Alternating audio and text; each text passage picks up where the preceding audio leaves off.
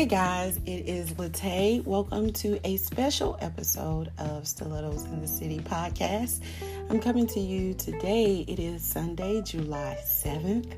We've gotten over the 4th of July weekend. Maybe some of you are traveling back home or saying goodbye to loved ones as they travel back home. But either way, I hope you've had a great weekend um, and a great 4th of July.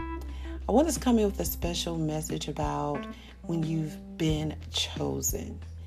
You've been chosen. And I was on the phone uh, a little earlier with my mom, whom I love dearly.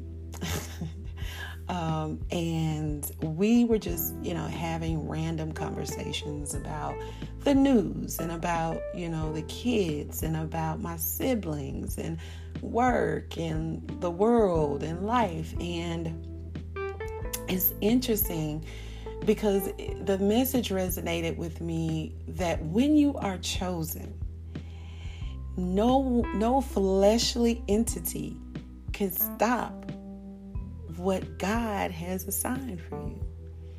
And I was just speaking about um, a family member, and I, I was telling my mama, I said, you know, it wouldn't matter. And I think it kind of resonated with me too, um, and why I keep pushing so much and why I keep going.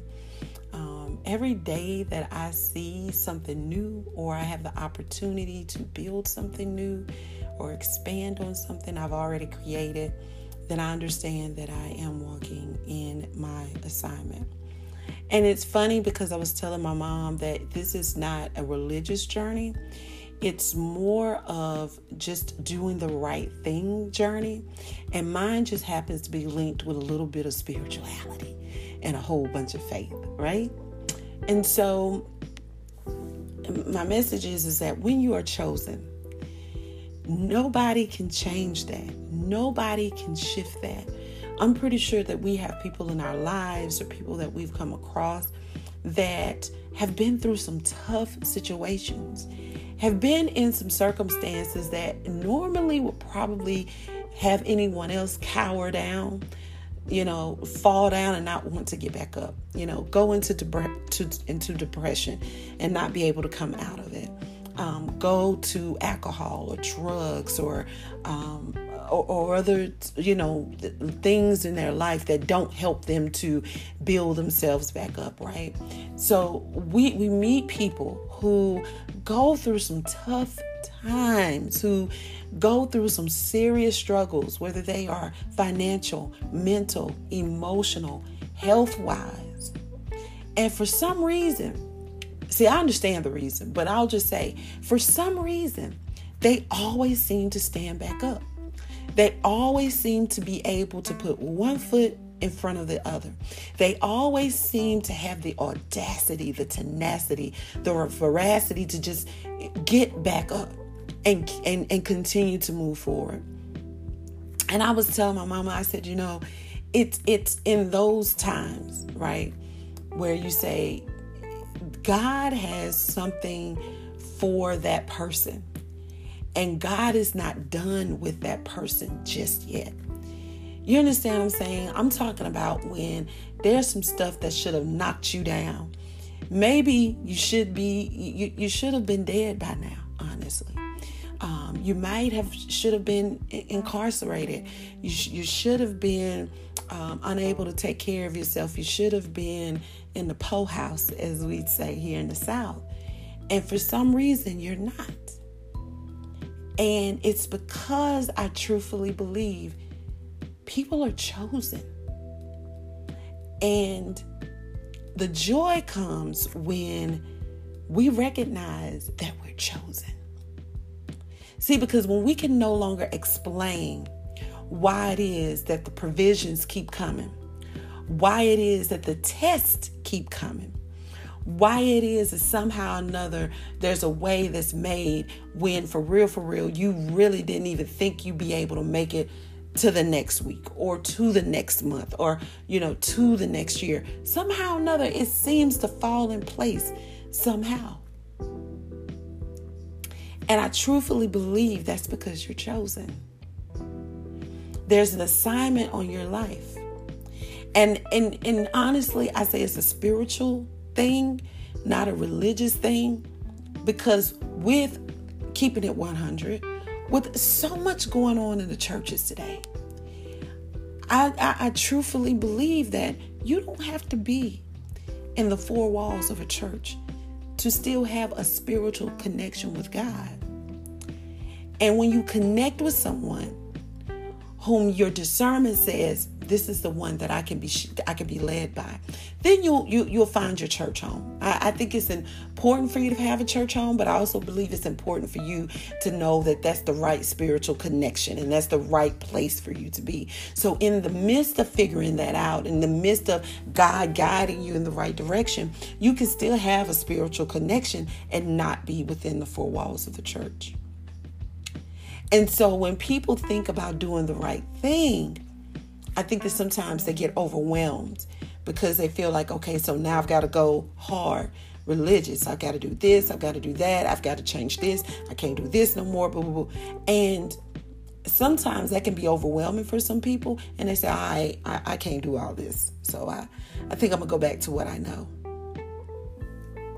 But you can still have a spiritual relationship, you can still operate in spirituality and still do the right thing. So, doing the right thing equals with spirituality, in my opinion. It doesn't equate to religion. So, when you've been chosen, or when you look at someone and you go, man, you know what, this mug right here, chance after chance after chance, that individual has been chosen. And for those who recognize that they've been chosen, but you don't know how to continuously walk in that position of privilege, this divine privilege, at the end of the day, it doesn't matter what somebody says about you. It doesn't matter what receipts they try to pull up on you. It doesn't matter what what they try to to put on you, put over you, hold over you. Those folks don't belong in your space no way because what it does not matter what they do. It doesn't matter what happens to you. Because when you're chosen, that means that God says, I've seen it all. I've seen it all.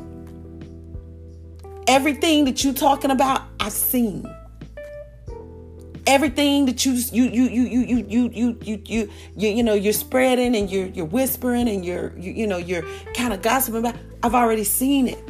I was there when it was being done. I kept tapping on the shoulder. He or she didn't hear it, but I was still there. And even in the midst of all of that, catch this, I'm telling you. God said, but he is still chosen she is still chosen. With all of that, I'm just waiting for him or her to recognize the, the divine privilege of being chosen and say, okay, I'm going to start to shift how I navigate in my life. I'm going to recognize this higher power that's that's really has the blueprint for my life. I just wanted to go off and do it all on my own. But the main message that I got from part of the conversation me and my mom had today is that even with all your mess, even with all your dirt, mm, even with all your scars, your mistakes, even with all the stuff you did wrong in your past, even with all the blind eyes you turned, even with all the things you might have said in your past. And your past is this is nine minutes into this episode. My past is that second that just passed. Okay? Even with all of that, God said, but I've still chosen him or her. And that supersedes anything that anyone could say or do. Period. You are chosen. That overrides everything that anyone can say or do. Period. Period. Period. So as you go through this life, right? The only one you have. And as you walk these streets, and as you engage with people, right? What fills your spirit? What makes your heart happy? Because you're chosen. And as you try to start to shift, or you start trying to um, transform into something new, into something different, or transform into a better version of yourself, it doesn't matter what any forked tongue says or any idle mind thinks, because God was there when you did it. And God is here now while you're trying to fix it and while you're trying to shift it. And if you recognize that even with all of that, God said you are still chosen, that means that He still sees value and worth in you. And that's all that matters. There's no fair weather, there's no fair weather friend in God. There's no quid pro quo in God. He loves us even in the midst of our wrongs and our mistakes. He loves us. And so as you love yourself the same way that God loves you, and as you navigate in the manner as to how God loves you, then you will attract those people who also recognize God's favor and his power, or whomever that higher being is that you believe in. And your life will be better for it. You are chosen. Point blank, period. You're chosen.